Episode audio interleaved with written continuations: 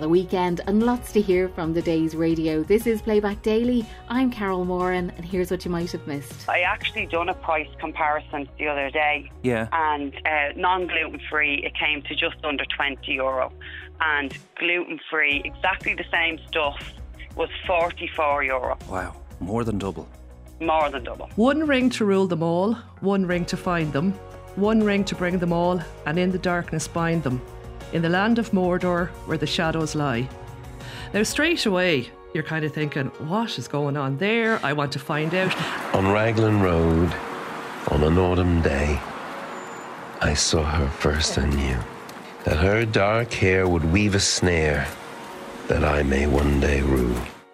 And first up on Liveline, Damien O'Reilly was in for Joe, and his first caller, Lauren, was talking about the difficulties of keeping her daughter, who has celiac disease, happy, healthy, and included. Your your daughter Angie is six years old, and she has a condition which causes a lot of angst for you, and obviously for her as well. Yes, that's right. She has celiac disease. Okay, and for those that we've all heard of celiac disease, but how does it manifest itself? What is it? So basically, it's an autoimmune condition. So when she eats anything that contains wheat, her body sees that as something attacking the body. So then what does your body do? It attacks off anything that's going to cause damage. And then in turn, she gets quite sick, mm. basically. So she eats cereal, pasta, biscuits, anything that, like yeah. that. And when when was she diagnosed with this, Lauren? Uh, she was diagnosed roughly about two years ago. Um, I was quite concerned about when she was eating. She didn't eat very much. She was very tired all the time, very irritable. Um, and then she started eating objects. And I mean, soap, crayons, sponges, stones, anything she would take a bit of a like a light to in her eye, she'd eat. So I rang the GP and it was a thing called pica. So basically what that is is that her body was lacking something, nutrient, the body doesn't know what it's lacking. So it eats anything to try and absorb and try and get what they're lacking. So she sent her for blood tests and the blood test came back that she had an iron deficiency which is anemia. And because the anemia was so bad, the doctor said, listen, this is not from not eating meat. There's definitely something more underlined here. Mm-hmm. So she then sent her for the celiac test and it came back positive. Okay. So that's when everything then just, I was completely thrown into the deep end. Okay. But I mean, it's a disease that, that is treatable, obviously, but there are hurdles for you in your daily life. Yes and that's the re- that's the reason you, the main reason you called us. Yes, it is. I mean, don't get me wrong. I can we can go somewhere and you know we can get something, but to eat. But my thing is, and what breaks my heart for her is when we walk into a deli down the road, McDonald's, anything like that. Mm. She looks and she said, "Can I have something?" And I have to always tell her no, because there's never an option for her to have anything, which isn't right. And for a six year old to have to go to a children's party and I have to pack a lunch for her to bring with her, that's not fair. Yeah, she can't have what everybody else is having. No. That's that's kind of wheat or with barley, anything. rye, oats, yeah, anything like that's that. That's right. Yeah. So, uh, like restaurants, as we know now, you know, the more sympathetic in that regard. There's barely a restaurant you go into now which doesn't have a gluten free option. But option. that's all right, I suppose, if you're an adult. You're saying it's not okay for a youngster to explain no. to them what, what's on the gluten free um, uh, menu. Exactly. Like if I go to a restaurant, I always bring my own gravy. which I know that sounds crazy, and I'm walking in with a tub of gravy, but because their gravy and their sauces aren't gluten free. Right. So again, and like even when she started school, Play-Doh is not gluten free, but the school couldn't provide her with a gluten free Play-Doh or certain paints. I had to pay for them. And does she understand the situation?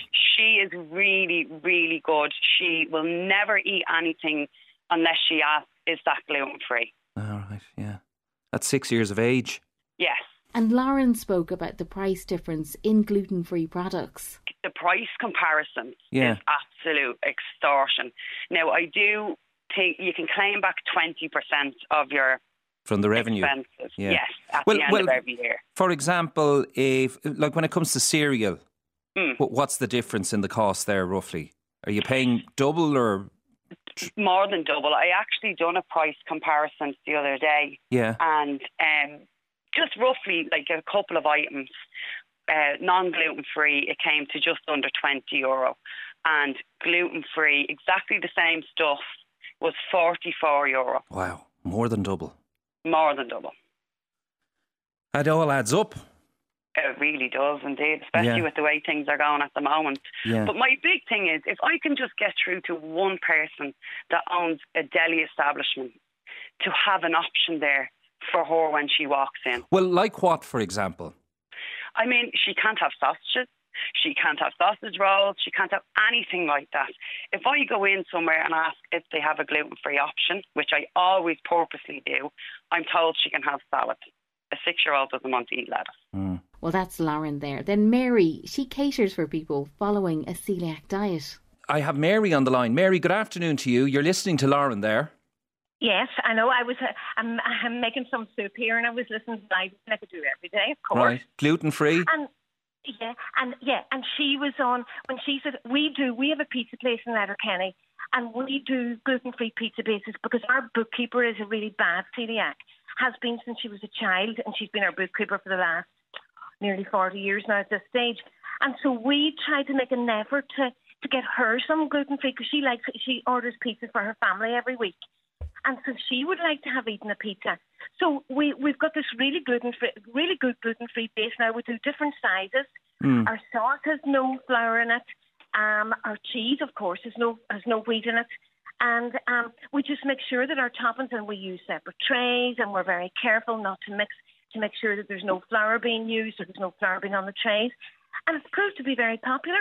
Right. And it's doable, as you can tell there. from what you're saying. Yeah, there's lots of celiacs out there. Mm. And and we didn't realise that until we started. We just started doing it for Elaine, and then the next thing we knew, lots of people, and now we're we're selling more and more every week. And are there many restaurants like you, Mary? This is this is Lauren's point. Like all restaurants, not all restaurants, most restaurants we'll we'll go into over this weekend. tho- Those lucky of eno- enough to be able to get out to a restaurant, will will look at the menu and there will be gluten free. You know, so, um, Yeah. it- and that's fine. But that we're Yeah. adults. But for youngsters like um, Yeah, Angie they want there, pizza. exactly. Yeah. Yeah. Yeah. Yeah. you know, they want like the kids, you know, and they're so delighted when they get a pizza, and then the parents are so delighted because pizzas or kids sort of dictate nearly where the parents go to eat because the parents, if the kids are happy, the parents are happy, Exactly. and if everybody's and and so you want and you don't want your child going home with stomach cramps or or, or diarrhea or whatever it is that you get, you know, And if Lauren, you're a celiac. And then Luke called about his map of places to go to get gluten free food. we created a, a map. Like we have an Instagram account, um, and we we put pins basically all over Ireland, and it's on Google Maps. yeah, And this is just to kind of help people that have celiac disease, you know, so they don't have to be spending hours on the phone looking at, at um, you know, Trying to find Yeah. somewhere to go. yeah, exactly. great job. So And So, are you like- are you celiac yourself, Luke? I am indeed. Yeah, I was. I'm 22, and I was diagnosed at uh, at about 16, so about six years, six or seven years. Okay, And so was uh, and and just up until that point, up until you were sixteen, um, what was like? Do you, do you develop it, or is it something that just emerges very quickly? How how how did you realise, obviously, that you know you needed to go and find out what was wrong with you? Yeah. Um, so we have a very strong uh, family gene, I suppose. Uh, a lot of my aunties and all that and cousins have it. So I just got a blood test, and that came back, and then I got a the scope put down the neck, so that came back as well. So that was how I found out. Right, but up until that, I mean, were you you know were you careful to try and avoid gluten? Um, no, because I had no reason to do it. You know. All right, Um, so it was only after I was diagnosed that it was a kind of a big change. Anyway. right. You found a change when you avoided gluten. Well, it was it was a big lifestyle change more than anything, and yeah, the symptoms did disappear as well. Yeah. Um, And so, are there a lot of us going around that probably are celiacs or, or gluten intolerant? and we don't really know it. You know, we Oh, feel that we really, yeah. You think Yeah. so, Lauren? Yeah. I think they'd say there could be an estimated 400,000 people undiagnosed. Oh, really? Mm. And do the That's on the I mean, of Ireland. does the severity vary from really bad to mild? Is that Yes, why? I'd say so. Yeah. And and Luke, you were obviously in part of that, maybe four hundred thousand. Didn't really really realise it until you were actually diagnosed, and then when you re- realised it and you started eating gluten free, your your lifestyle improved. But but you've taken it, as you said, a step further with the Instagram account. What what prompted you to put this map together? just having like I know other people as well that like before you go out when you have celiac disease, it's not just as simple as going anywhere. You you have to know what restaurant or cafe or wherever you're whatever food establishment you're going to is going to be able to serve you. So you'd be on your phone looking uh, to see if you can get a menu or something like that. But You have to plan ahead all the time. Exactly. Yeah, that's exactly. Yeah. Yeah, it's a But, like, great that can be great idea. consuming. So it's a one-stop shop, I suppose, for people going out that they can find where is the best place to go for, for a gluten-free menu. So what is it on Instagram or how how, how can people access it, Luke? if you go on to the Instagram account, it's called livinggf.ie. That's on Instagram. The little .ie is on Instagram as well. Okay, li- And living GF. just- yeah. Yeah, if you just go on that and in the the about section, so the bio, there's a just a link and it's free, and you just click it. It'll bring you uh, to your Google Maps account. You sign in and press follow. And Luke, Luke, have you discovered that there are many restaurants which would cater for six and seven-year-olds? Um, do you know what? I've only come across maybe a handful. There was one. There was one actually only recently out in. It was somewhere in Kildare. It was like a bowling centre or something like that, and they had a full kids gluten-free menu of pizza and chicken goujons, which was surprising, but it was good to see because Mm. it's not common at all. And then Rosemary called in. She was diagnosed as a baby in the 60s. No, I'm. Um, I was diagnosed in back in the '60s, back in the the olden days, as my children say. Yeah. And at that stage, um, there was absolutely nothing for celiacs. There was no society, nothing. So my mother, when I was, was um, came out of hospital, my mother was told, "Go home and don't give her any gluten." Now she hadn't a clue what was going on. But luckily, there was someone in in our village that had um, her son had been diagnosed, and she was able to give her a bit of advice. So, I mean, whilst I can appreciate that that mother is is very upset about things not being available for her child, there was absolutely nothing available when I was that age. Yeah. You know, So is a process of elim- it was. a process of elimination for your parents, Rosemary, was it, in terms of Yeah, well, it was what I made you sick and um, what didn't? Yeah, looking back, um, it was kind of hit and miss. Like I lived on bananas for a long time because I was they were gluten free. You could guarantee they were gluten free, Yeah. and vegetables, of course, are gluten free. There's a lot of naturally gluten free products, but um, are no. th- th- Some company used to make a type of a, a gluten free bread in a round, um, a round. It was a round loaf. Like Yeah. any celiacs my vintage will remember it because you, you couldn't forget it was, was, was And, dire. and Rosemary, you're, you're going back 50, 60 years now. So you've obviously lived a fairly normal life. Oh yeah, since yeah. then, have you? it, it, it's second nature to me now. But I mean, I didn't meet another celiac until I was about sixteen or seventeen. Yeah. I went to a celiac society meeting, and uh, was, and I couldn't believe there was other people there because I was kind of um, sort of. I thought I was unique. Not, I won't say unique, but you know what I mean. I thought I was, But- I was different. I was felt different to everyone else because the, no one knew what celiac was, and my poor And was there trying to explain to people what it was. And how long was it before you began to discover, you know, the gluten-free section in shops or on a restaurant menu? Is it only a fairly recent phenomenon? It's quite, now, now, the Celiac Society are doing a fantastic job promoting the, you know, the gluten-free um, food, uh, uh, you know, and even the diagnosis, trying to, to say to doctors, to ha- you know, if a child or a person presents with symptoms, to rule out celiac, you know, as, as one of the, the, the, tests, because the doctors were kind of, you know, it wasn't a, a test that was part of the, the routine, and a lot of people were being missed and um, going through a lot of illnesses yeah. when, you know, and eventually they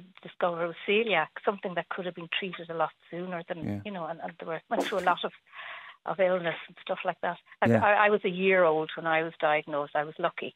Oh, because yeah. I, I wow. probably um, saved a lot of, of, of, of illness. That's Rosemary on the Liveline with Damien O'Reilly. And on the Ryan Tubridy show, a trip down memory lane and a TV theme song from the 80s. Oh, yeah. Oh, yeah. Spindly 80s. Well, let's go here for a few seconds, okay?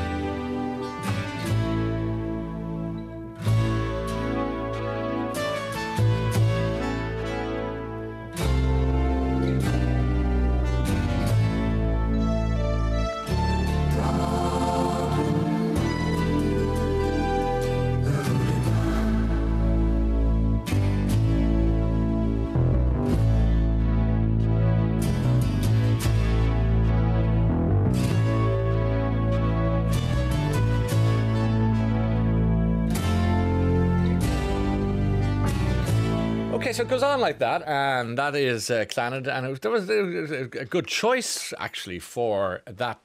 There was a serious mood on that program. Uh, wasn't it Herne the Hunter? You know, just kind of crazy stuff was happening. I'd say many, many cigarettes were smoked during the writing of it and the making of it, and they weren't cigarettes you'd buy over the counter. Let's say that it just had that feel to it. It was it was trippy. But the 60s one, even I know the theme, the theme music to the 60s one because it just permeated through the years. It never saw it, but I mean, we probably all, a lot of people remember this one. Robin Hood, Robin Hood, riding through the den. Robin Hood, Robin Hood, with his band of men. Feared by the bad, loved by the good.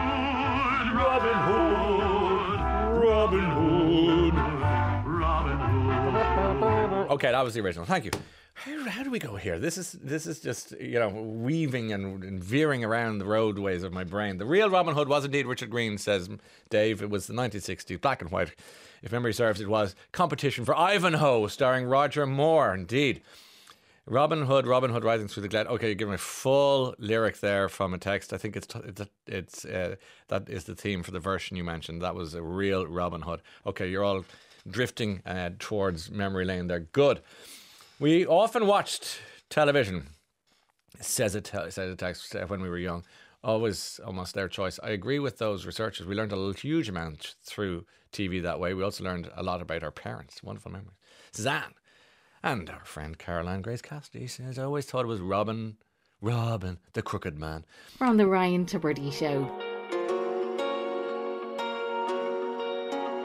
And on Today with Claire Byrne, Tolkien's The Lord of the Rings on the big and small screen and on the shelf. The long awaited prequel, Lord of the Rings, The Rings of Power, is the most expensive TV series ever created. But the books have been around for decades with readers from many different generations loving the magic world created by J.R.R. Tolkien. So, for dedicated fans of the book, how do the small and big screen versions stack up? Well, I'm joined now by Jenny Loughran, who's a librarian in Waterford and Owen Cannon, who's with me here in the studio from entertainment.ie. Jenny and Owen, you're both very welcome. Thank, Thank you for you. being here. Morning, Claire. I think I'll just fess up at the at the beginning here, right? I have never seen a Lord of the Rings movie. Owen's looking at me in absolute horror. And then last night I did try to watch The Rings of Power, but I didn't really know what was going on. I didn't really get it. I think after about 20 minutes when Lenny Henry appeared in a blonde wig, I was gone. it is quite striking, isn't it? it is quite striking.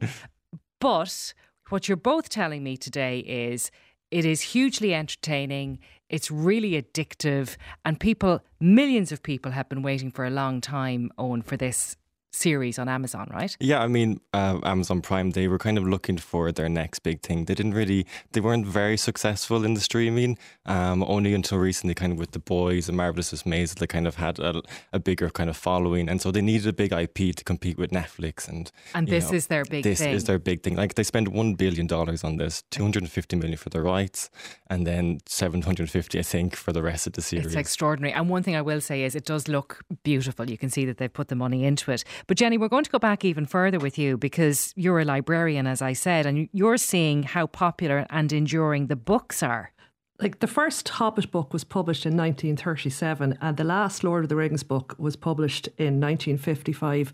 They have been popular ever since, countless reeditions. The books themselves, they're always really beautifully produced. They'll have maps in them and beautiful illustrations. But we're like, I remember seeing it when the Peter Jackson films came out. I remember seeing a huge interest in the books. And this time round, um, people are looking for the books by people who've never read them before. Or I had one case where a dad came into the library library and he wanted his kids are watching the new Amazon show and he wanted to borrow the books and he admitted to me that he has copies of the books at home but they're far too precious and far too beautiful to let his children on them. I was like, well, absolutely, we'll order them from the library for you. And the huge appeal um, and it's I think with the new series as well, um, people who've never read the books will start discovering the books, and people who had read the books will just be delighted that they can see their their favorite characters uh, on yeah, screen, and, and, and they might go back to them again, yeah. for for a second time. And the new series now is um, like the books have all been portrayed in the Peter Jackson films. The new series they're using kind of appendices and source material and the world that he created. Like there's a huge, rich source material there. They couldn't write and write and write mm. and write, and I can see in the series now it's building up to a big battle, and um, you know they, they will they'll I'd say they'll keep it going for quite a long time, and it's a nice level of um, there's just a little nice level of trouble and terror that you can kind of watch it with a family. It's suitable for family viewing as well, but um, it's going well, to be people watch all areas. Jenny, uh, mm. the bit I watched last night, a monster got stabbed in the head after about eight minutes. I don't. Yeah, most I mean, uh, most nine and ten year olds will probably have expected that to happen in the first three minutes. it's not as bad as House of the Dragon, which has also been released around this time, which I, is the Game of Thrones prequel. Like that is for adults, adults, adults. But adults, adults, adults. Um, yeah. Rings of Power has got the kind of more fantastical, kind of a bit more like when you meet the Harfoots, which are the this generation's version of the Hobbits. They're kind of more kind of you know they have the glint in their eye. They're a bit more playful, mm-hmm. more wholesome, more about community, and they're very. It's so nice to watch that. And this is where Lenny Henry comes in. Yeah, and they all have these terrible Irish dodgy Irish accent. Well, um, they're not as bad, maybe. Some of them aren't as bad. There are a few questionable ones in there, but um, it's kind of nice to see it as well. Why are they Irish? I didn't understand. Maybe I just didn't watch enough. So the Hobbits, I think originally were kind of more based on West Country accents, and then I think they in England, in England, yeah, and then they just needed a new kind of generation, and they, I guess they just cho- chose Irish. Mm-hmm. And is it good? Are you enjoying the new series? I am. Like I, I watched the first two episodes, and I loved it. I gave it four stars.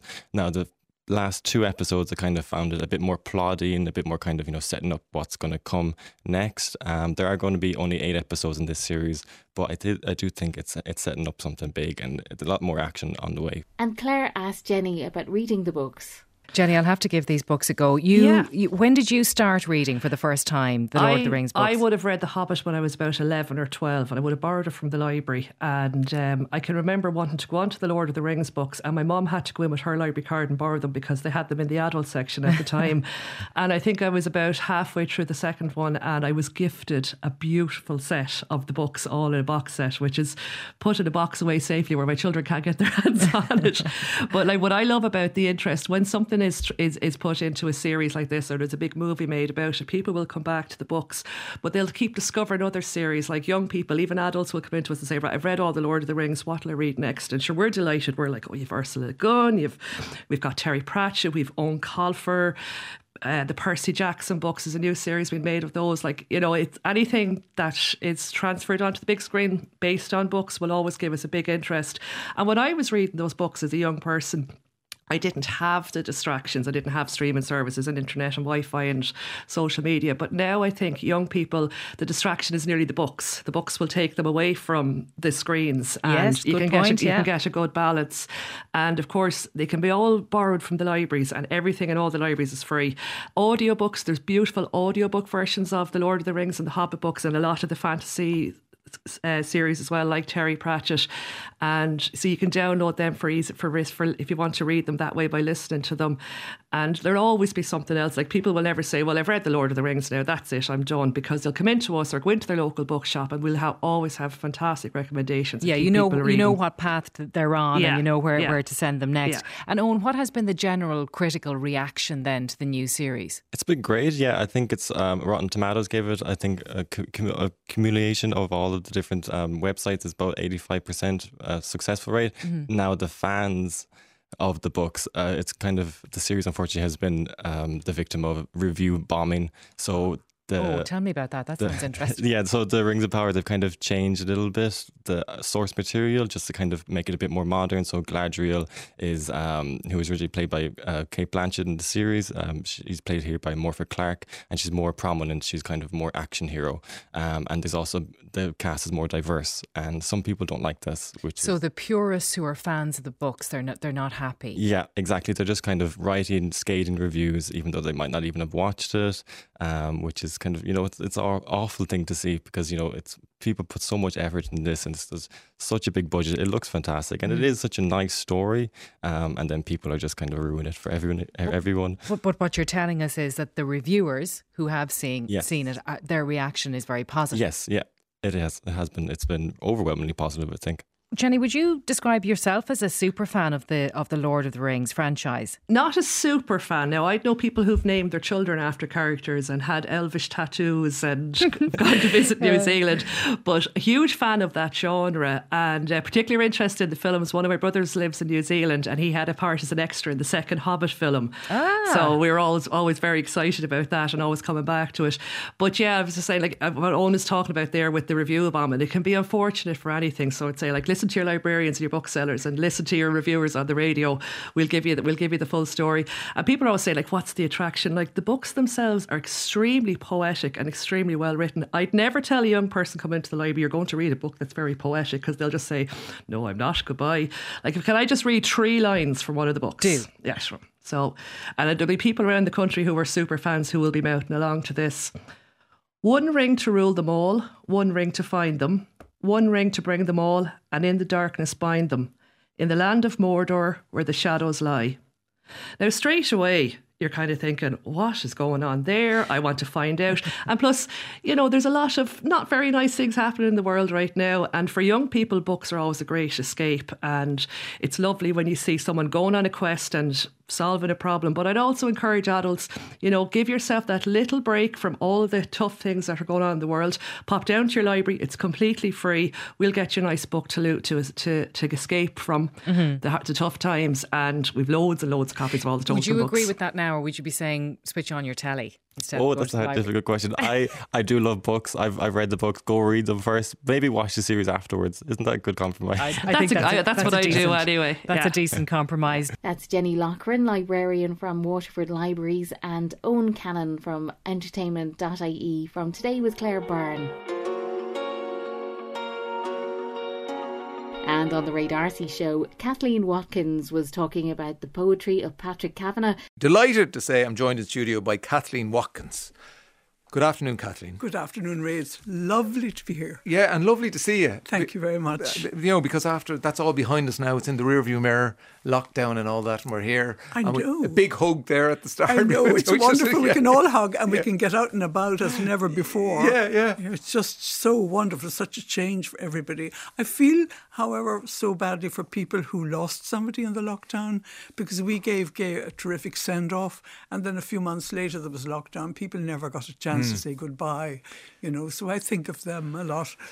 And the other people I feel sorry for um, are people who never recovered. You know that it, it knocked their confidence, and because we were in lockdown for so long and they couldn't leave the house, that they found it difficult and they have ongoing yes. problems. Yeah, I mean, yeah. that's that's a yeah. lot to be coping with. Some people got such a very bad uh, bout of it. You know, I have to say, I didn't get anything at all. It was Nothing. amazing. Nothing. Right. No, no. And so many people I know, uh, including one of my daughters, got it very badly for 11 days, and one of my friends got it at the same time. It was really a killer. But I, I never got anything. And how about getting back into it? You know, because after lockdown and getting out and crowds and all that, you're okay with all of that, were you? Um, well, I, I didn't go on the dart for a long time and I didn't go to theatres or film. I think that may have saved me, you know. Even when we were allowed to go places, I, I kind of held back a bit. Yeah. But anyway, I'm out and about now. Great, great. Raring And- to go. and- you're recording Patrick Kavanagh poems. Well, just one. Yes. So Patrick Kavanagh, almost everything, um, is out today on Claddagh Records, uh, and they've gathered up the great and the good of Irish showbiz and beyond uh, to read Patrick Kavanagh's. Uh, I suppose somebody decided there was his best poems, or did you get to choose the one you wanted to do?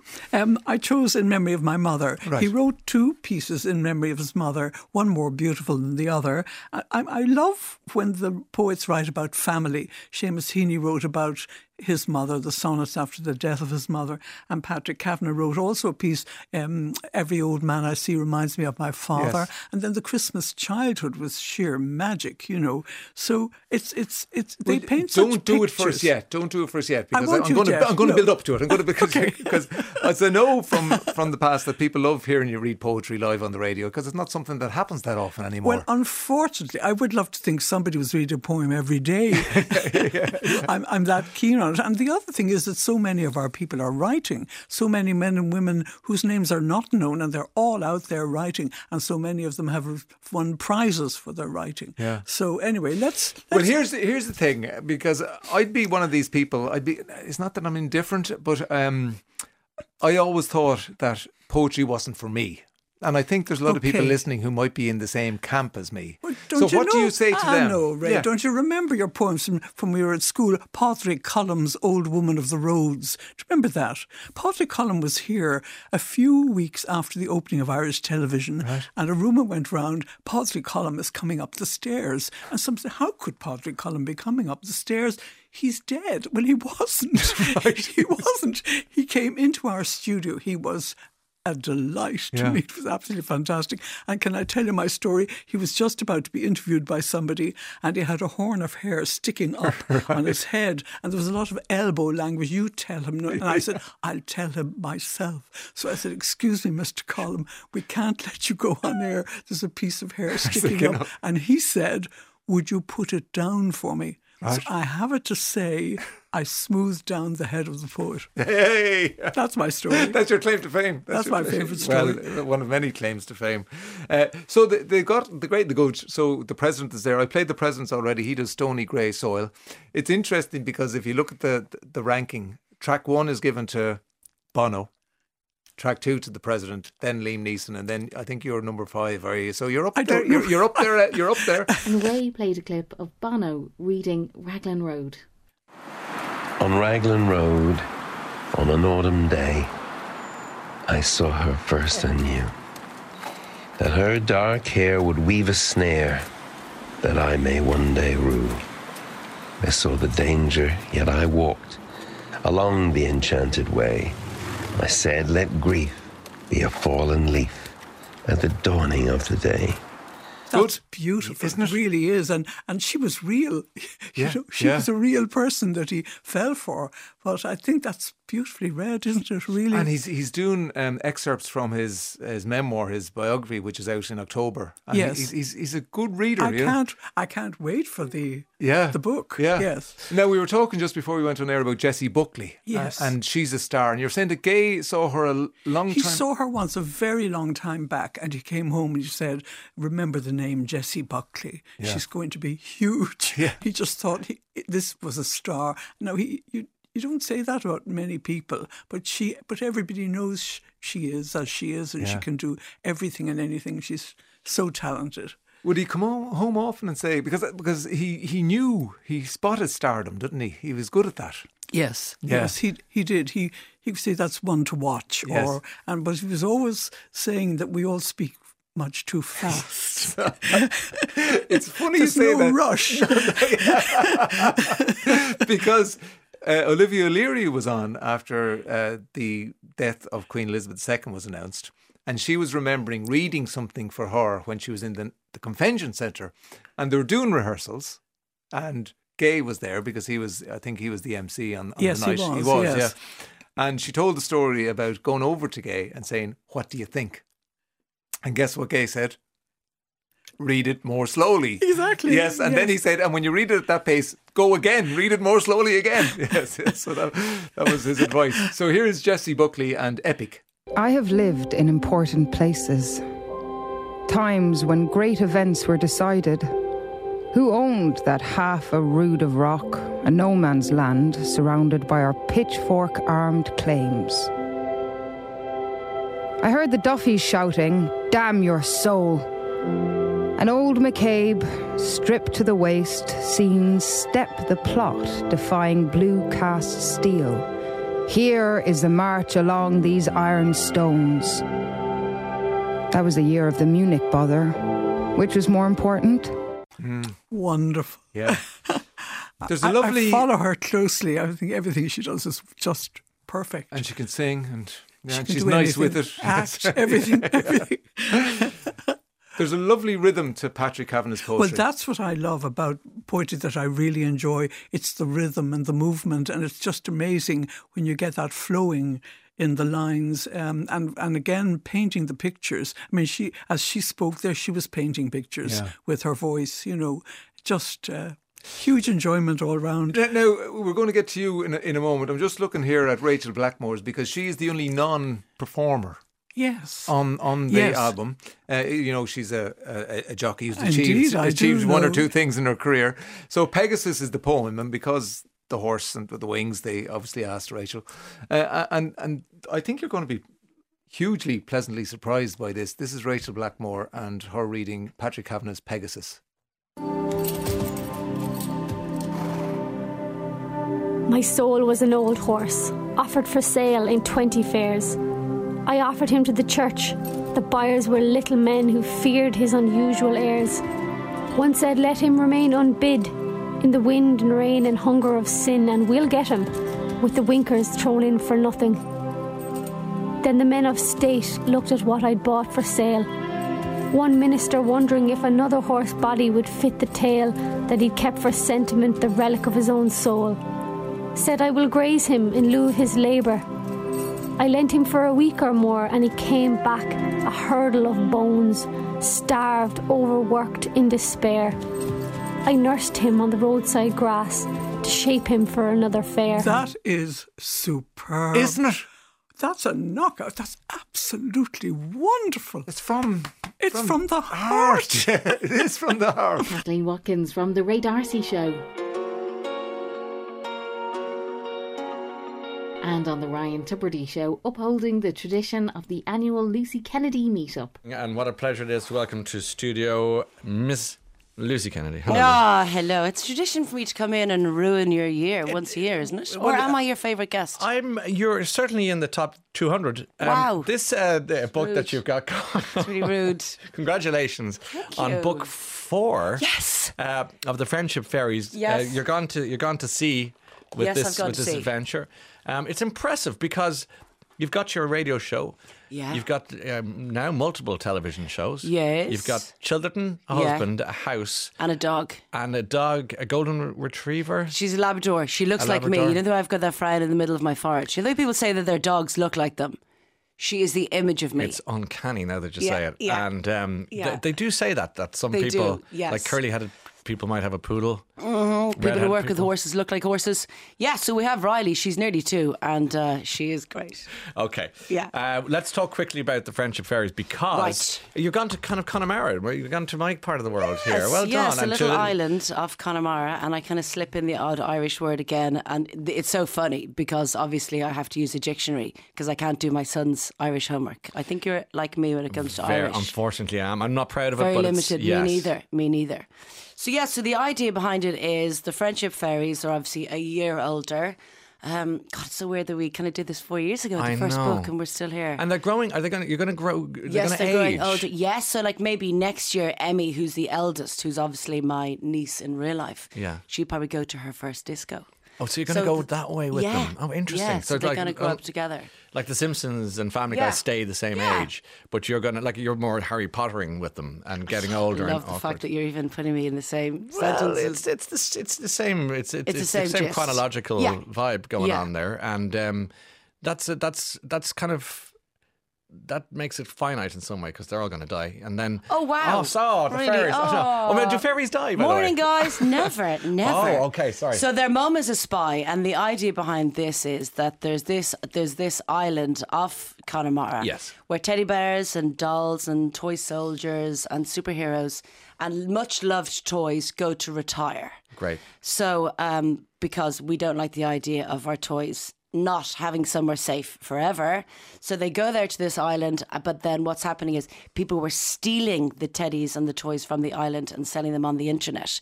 So the friendship fairies go to rescue all the teddies. It's a beautiful idea, and it's a gorgeous story. It's very me, isn't it? Uh, it is. I, I am such a baby. Like, truthfully, when I sometimes hear "mum," I, I kind of look around and go, "Oh my god, that's me." Yeah. How did that happen? I have a nearly thirteen-year-old. I nearly have a How old are preteen. how old are the, the trio now? 12, uh, 10. She's your biggest fan. She saw you, my daughter Holly, the other day, and she said, Mummy, there's your friend who's really kind to children. No. Yeah, about you, yeah, from the toy show. She She's- loves you. Yeah. God help her. Um, Yeah. And then the third. said, "Who?" You say him. And Don't then, no, they love you. And then Jess is five. And Jess, my youngest, has started junior infants. Yes, it's, it's that's it That's now. it, now I'm done. You're done essentially empty job. nest. Yeah, I, empty nest, yeah, completely, yeah. They, they, bring themselves up now. I Um, hope so. I hope wh- so. What age so far uh, of the children have you found the most terrifying? Now, Jack, now 12. being a preteen, yeah, now, yes. He's kind of at that stage where I'm a very needy parent. Like, I love being a mum and I, I'm very affectionate. Um, but I kind of find that Jack's not needing me as much now. Yeah. And just little things like I say, you know, morning, Jack. He goes, oh, so embarrassing. You're in that Everything about you is embarrassing. Wow. Yeah. It's got hurtful, So are we talking actually. about Rich, your husband, or your son? I, yeah, I- I yeah. can't. Oh, Rich can't stick me. but yeah, he's. I find it kind of scary in that he's not. He's not. He, he doesn't need me as much now, you know. Mm. And obviously, he's got a phone because they. He has to have a phone. He's on the dark going into school, and and I kind of feel like um I can't protect him as much. Did you feel like that? Yeah, well, you It's see, like, the, the, the, the boy is becoming a man, and Yeah. it's just the it's the it's the, it's the Lion King. I'm sorry to say, I know, but it I know just, it is, isn't it? Like I- even me talking about it, I always find it quite. Uh, yeah, I do. I'm I'm struggling with that. Well, just because I just want to keep them all at home yeah. with me on my knee. I know, and, and and read stories and Yes. What, When you were, can I ask you, when you were little, uh, were, did you get stories read to you, or did you read on your own, or were you, you know, I'm, I'm talking kind of under six, seven, eight. Sorry, Oh, I'd say read to me. Yeah, I And say you- read to me. And uh, any jump out of like a little books or So I would have been kind of well. I definitely grew up on the famous five. I'm of that era, being 46, and then I moved on to Sweet Valley High. Do you remember? Yeah, When yeah. Well, I boy? didn't read them, remember? but no, I, I, your I- sisters. I was a Secret Seven guy, but the, the girls, Yeah. the sisters, would have read the the Malory Towers and, and that kind of thing. Yes, yeah. Babysitters Club, all these books. So yeah, I did read. I, I always loved reading as a child, and I always try and find the time to read to our children because it is that special time where it's quite intimate, I think, and it's nice and quiet, and they're tucked up in bed, and it's just you and them, and just watching their little minds. You know, I think it's so important to read to children if you can find five minutes every evening. It's so rewarding. And Ryan asked Lucy how she finds time to write. I've written on the loo. I've written in the bath. I kind of I write on my phone. So I c- honestly, I know that sounds completely no, bonkers. you're the second. You're you're the third person in the last ten days who I've met who's writing a book or doing something like that on their phone. yeah. What's going on there? I don't know. I, I don't think I'd have the patience to be tapping into. I hate writing text and messages anyway. Oh, yeah. But you're okay with it. That's it's Yeah. time probably. It is time. It is time. But, but I don't know. It's just I've always done it that way. I've always just kind of, you know, if something comes to me, I'll just kind of add to my notes. Now, if I lose my phone, I'm goosed. Yeah. So I have to kind of keep remembering to transfer it over. But yeah, I kind of write on my phone, and it's it's a job. Like I mean, you know, when you're writing a book, it is a bit of a job in that you have to kind of like I have a, a date to deliver the book, so I have to almost assign time. Yeah. Um, I've just got a knot in my stomach thinking of when you said that about the time, the, the deadline. Feel a bit sick. It's yeah, like, because can I throw in a few more ands and the and as and ah? isn't there a bigger print, a font, or something? yeah, yeah, I know, I know, here? I know. Double Maybe, space, maybe more pictures. treble space. Yeah, yeah, yeah, yes. You do feel that kind of knot in your tummy. Yeah. So I suppose it's like anything, it's preparing for anything and the pressure to deliver. Now, in fairness, Gill books are great with me. They do hold my hand. Okay. Um, but yeah, I, I try and treat it like a job and allocate time at least in the run up every day. So it's like, okay, mummy's got to write. And then I sit there and think, Homework. Fairies. Um, where do I begin? Where was I? Where was I? Uh, let me ask you about, about other things in your life at the moment Yes. because you're you're uh, living with Lucy's coming back, isn't it? yeah, Um, can you believe it? I Are- can. Are, we actually. ready It's to great succumb show. to me? Are we ready to get? Do you Get want to our to Jim you want to come and live to live with me? I- Yes. I, I we've I don't know how many years I've known you, but I know, that know. every time we meet, you I ask feel like the you're question. playing hard to get though. Is No. it time just to Just hang to up give the in? old PJs? Yeah. Tell me the shape of what we do. Let's let's let's, let's imagine this Okay, and see if we can manifest it. Okay. Right, So you you knock on my door? What time of the day? and knock on your door, Can whatever I- time you want. Yeah. Obviously, you're the celebrity, so I am just your shadow. So I would maybe say join you here with my little creepy dun suitcase outside.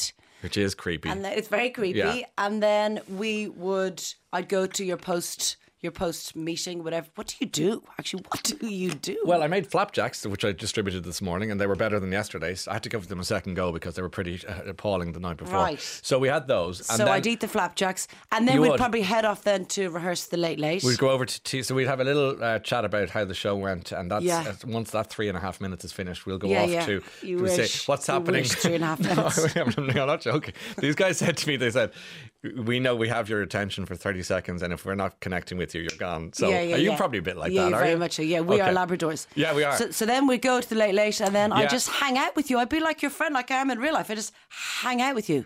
You know the way I am your friend. Yeah, but you I can't get rid of. I'm like that. Done. I get nothing done if you were around. No, you You're would like, get loads done. I'd help you, but like you, you honestly, I am so easy to live with. You would almost, almost forget I was there. you don't actually stay in the house. I do. do. I do. Yeah. You stay in like it. Yep. I do. I'd stay in. You have, if you have a spare room, I stay there. But like, that's creepy. I'm, it's not creepy. It is creepy. I I'm don't not creepy. I'm not a creepy handsy kind of person. You're very safe in my company. No, but you're there. I, I, wouldn't sleep a wink knowing you're sort of down in some Why? other room. Now just I would weird. root through your fridge. That's okay. There's not much I'd to see there. possibly root through your. Uh, I'd have a good old look at your loo, your cupboards, all that kind of clean, stuff. Clean, clean, tidy. It's good. Mm, and we'll see underpants. Your Why would you even use little that? Show your little jocks yeah, on the you'd love that. You'd love that. Um, and then yeah, and then we just we just it's like I'm like a friend that just it's like the I- date that wouldn't end. I'm going to say uh, uh, uh, what they call a hard no to that, to your face. Because never it going the to happen. jocks thing? Gosh, why? just okay, maybe next year. No, you met Enda Kenny recently, and you want him on your show. Love and Enda you, So you, you cornered him at, at, at an event- He, he didn't yeah, have security, the Welsh so, Ambassadors party. I got him. I got Enda face to face. I love him. so he couldn't shake you. And you asked him, "Can I?" Can I live with you? And what did he say? I have never seen a man as scared in my life. There you go. But she went, Oh, you'll have to uh, ask Fionnuala. And I went, Ah, Fionnuala, hi, Lucy Kennedy. Um, and she went, I know who you are, Lucy. And I said, Listen, I think Enda's playing hard to get. What? Now, I had had at least three glasses of champagne or whatever it was.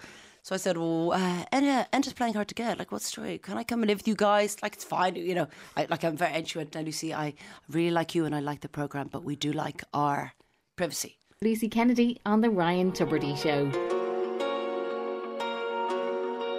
And on Today with Claire Byrne, making the most of your kitchen gadgets to cut down on your energy bills this winter with chef Brian McDermott. Brian, we all have a lot of those uh, gizmos in the kitchen, you know, the air fryer and the rice cooker, which I know you're a big fan of, but it's learning how to use them and incorporate them into your weekly meal prep, isn't it? Yeah, it is because some of them are trends, Claire. They'll come, they'll go, and they'll go to the back of the store cupboard, and we might we mightn't use them again for another six years. But things like the pressure cooker was there when I was young.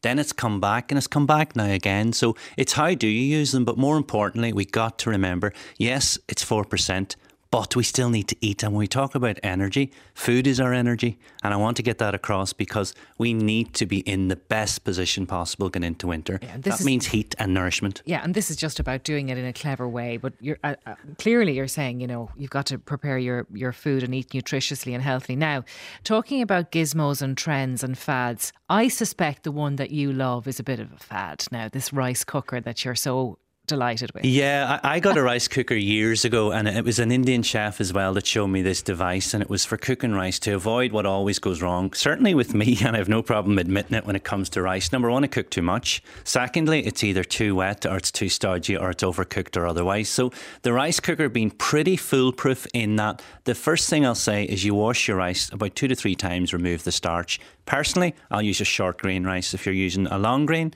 you just increase the cooking time. So why do we wash mash it, it removes the starch, and then it's equal quantities of rice to water. Now, if I was telling you to cook rice in a pot, Claire, I'd be saying two to three times water to rice. But the rice cooker keeps in all the moisture because of the lid that's on it. I tend to pop in a bay leaf and two whole cloves, not ground cloves, and they just give a nice aromatic background to the rice. Mhm. Pop it on, switch it on, and in about 12 minutes you're going to have beautiful Oh, fluffy so rice. It's quicker as well.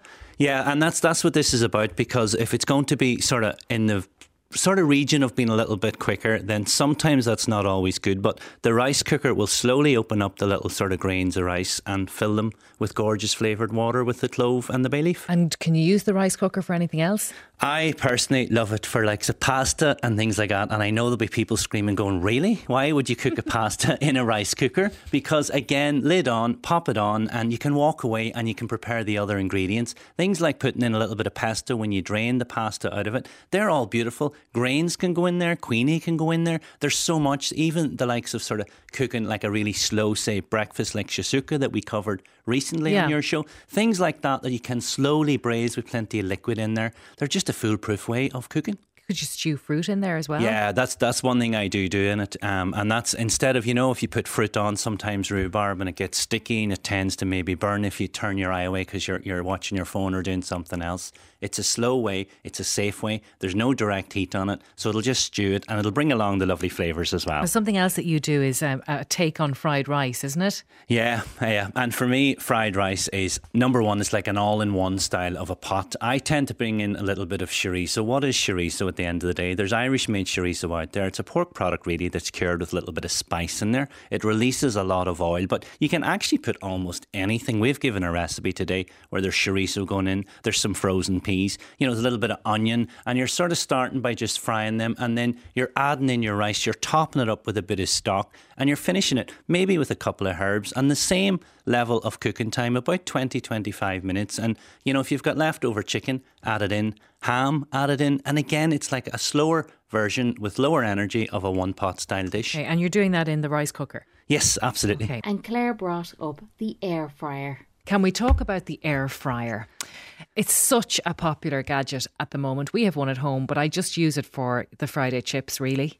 Yeah, and, and it's not going away, Claire. I mean, it's been there for about a year or so. And I remember being asked last year about it, and I said, I don't know anything about it. So I thought, I better go out, we better get one, we better investigate, see what's going on with it. And my conclusion on it, being very honest about it, is look, it will suit certain people. It is definitely going to be lower on energy for those one, two to three persons that are cooking at home. And it has a multiple of advantages to it. You Mhm. know, it will keep in a lot of the flavour. You know, we're given a recipe today, let's say being healthy with a bit of fish. So if you take a bit of white fish and you sit it into the little basket, but even put it in a bit of parchment paper and then you put a thin red onion over it, a little bit of lemon over it, maybe some tomatoes, and just season it a little bit with some black or white pepper grounded onto it. That going into the air fryer, you know, depending on the size of it, eight to 10 minutes. When you lift that out, you'll have a little bit of liquid. And that was an old classical French style of cooking actually called papillote years ago. So Wrapped you're in paper. Yeah, so you're so you're sort of replicating it within the air fryer situation. And what paper are you using? Just normal greaseproof paper? Yeah, just because it's not getting up to too high a temperature that you're going to be concerned about that, and there's a lot of moisture in there. So anything like a parchment or a greaseproof will do that for See, you. some people use the air fryer for practically everything that they're cooking. Yeah, I mean, firstly, the big thing I saw was people were doing skinny chips and they were doing all sorts of sort of replacing it as a deep fat fryer. And is it healthier? Absolutely, it is healthier. But, um, you know, for me, there's all sorts that you can do in it. I, I do a lovely chicken in it where you just take either boneless chicken thighs. Why do I say thighs? They're full of flavour. They're really good value. They're a lot cheaper. They're about a quarter the price Don't like them. of a chicken breast. I know you Don't don't, like them. I know. Nobody will convince me about chicken thighs. well, have you? Is, is it the bone in you don't no, like? I well, I like that's a given. I don't like the bone in, but I also just don't like that meat. I know it's probably more nutritious, but it's a bit brown, isn't it? Yeah, it's brown and, And stringy. colour, but far more flavour. I would argue chicken breast doesn't have much flavour No, at I, all. I so, agree with you there too. I just can't get my head around the chicken. so we'll do two recipes today. Claire's is going to be chicken breast. Mine is going to be the boneless chicken thighs. Uh, you know, and it, and all we do there, Claire, with you're looking to flavour up chicken. Let's be honest, chicken in general doesn't have a huge flavour. So what do you do there? The zest and half the juice of a lemon. Put it into a bowl with some fresh thyme, a little bit of oil, and some pepper. It's creating like a marinade. And put your chicken pieces into that. Rub them all around, and then place them never two on top, but again into the basket. And always get into habit of putting in a bit of parchment paper because number one, it keeps it clean, and it also means there's no cross contamination of anything that's been in there previous if you've forgotten to wash it because Mhm. that's one thing I've noticed about there.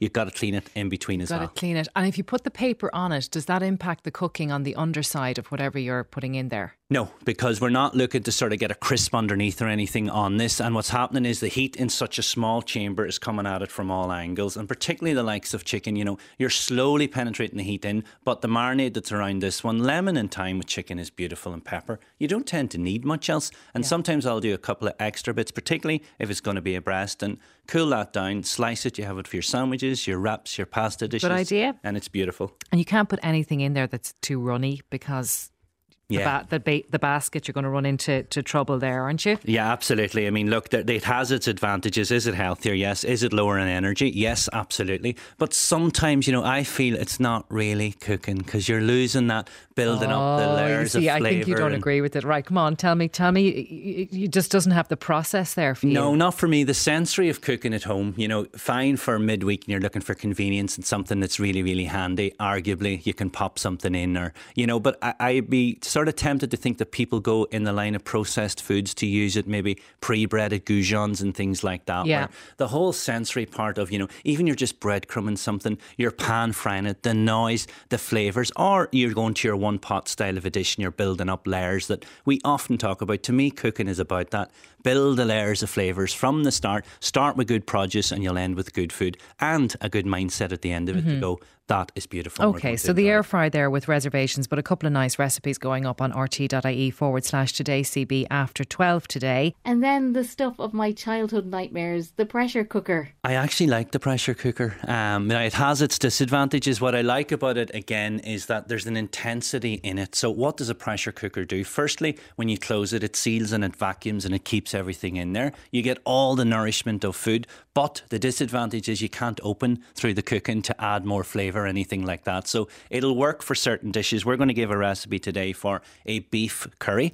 Why? Because the spices really intensify. It takes the harshness away from them and it brings very natural flavours together. All the moisture is retained in there. But I suppose talking about beef, you know, we're not talking here about a slow cooker because to me, the difference between a pressure cooker and a slow cooker, let's just use beef for example. If you've got beef that's got fat in it, say like a beef cheek or a cut that you want to slowly tenderize, that to me is for the slow cooker. But if you take some lean diced beef and you want to put it into a very fast curry that is going to give you an all round sort of bedded flavour into the diced beef and speed up the cooking time, that's where the energy saving here is. Then you're into the pressure cooker. But just remember, you've got to get everything in there very early at the start and then be careful of sealing it and vacuuming it and definitely not to open it until that process yeah, I know. I know. Back stopped. back when they were out first, people were sort of afraid of them. Yeah, totally. Because they were whistling like the whistling kettle in the kitchen, and you were sort of going, "Do I touch it? Do I not? Is it shouting at me?" You know, and, and that can bring a little bit of danger in there as well. Chef Brian McDermott from Today with Claire Byrne. And that's it for Playback Daily, so mind yourself. Till next time.